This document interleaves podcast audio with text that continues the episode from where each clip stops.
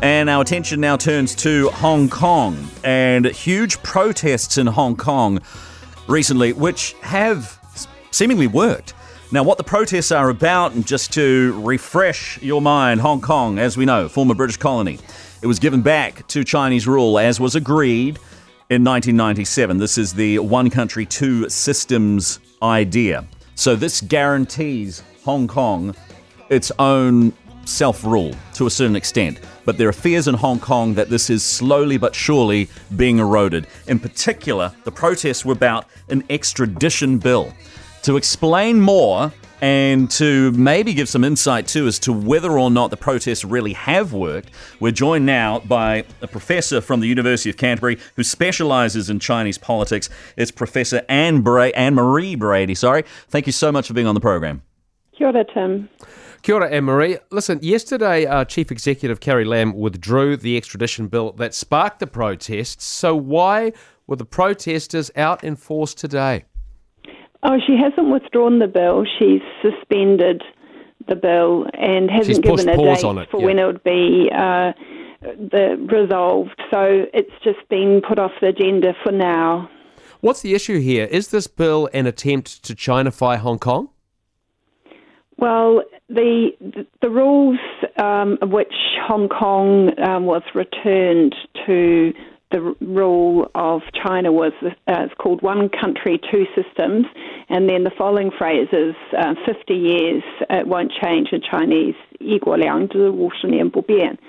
So supposedly the political status quo in Hong Kong is to remain. and what we've seen since 1997, as you described in your introduction, is a, a very uh, steady erosion of the um, political and civil rights of the Hong Kong people. And there have been uh, attempts in the past to bring in uh, very repressive um, legislation which would uh, really uh, remove the, the democratic rights that Hong Kong people have, which are somewhat limited, but they're still relatively democratic compared to the mainland. And each time there's been massive, massive protests in Hong Kong. There's a real lack of political trust between the people of Hong Kong and the, the, the Chinese government. So, how much will the success, it seems at least, some success of these protests have caused real concern, say, in Beijing, that, that there is still people power?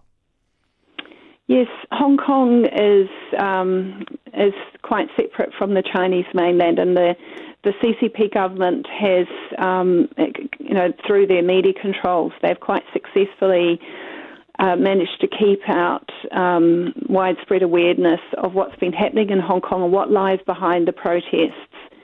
So while internationally the protests in Hong Kong have heightened international awareness and perception, both about the issues in Hong Kong, the concerns of the Hong Kong people, and in contrast, the very repressive policies that Xi Jinping is following within China, um, there, the the population there don't get the opportunity to understand what's going on in Hong Kong. It, seem, might seem hard to imagine, you know, they're, they're side by side, but that's how powerful the, uh, the what they call the Great Firewall of China is. That it can, the Chinese government can really keep out negative information and, and really go for it. If anybody does try to inf- introduce that information within uh, social media, let alone the mainstream media, to uh, punish people very severely.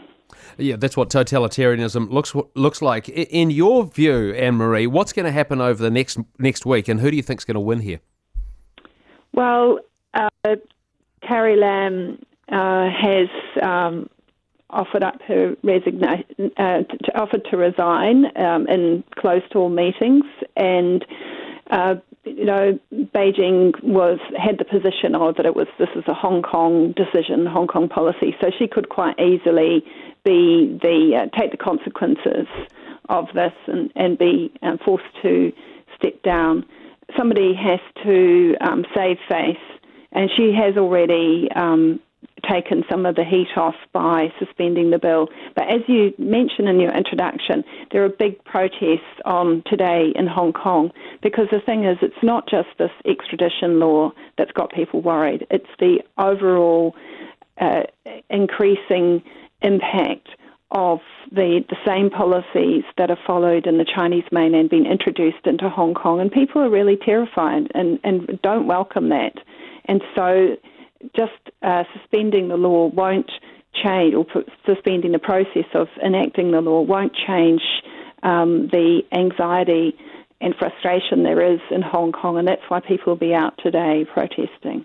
Well, thank you so much for your time and for your insight. That's Professor Anne Marie Brady from the University of Canterbury, a specialist in Chinese politics. Enjoy your Sunday. Thanks, Tim.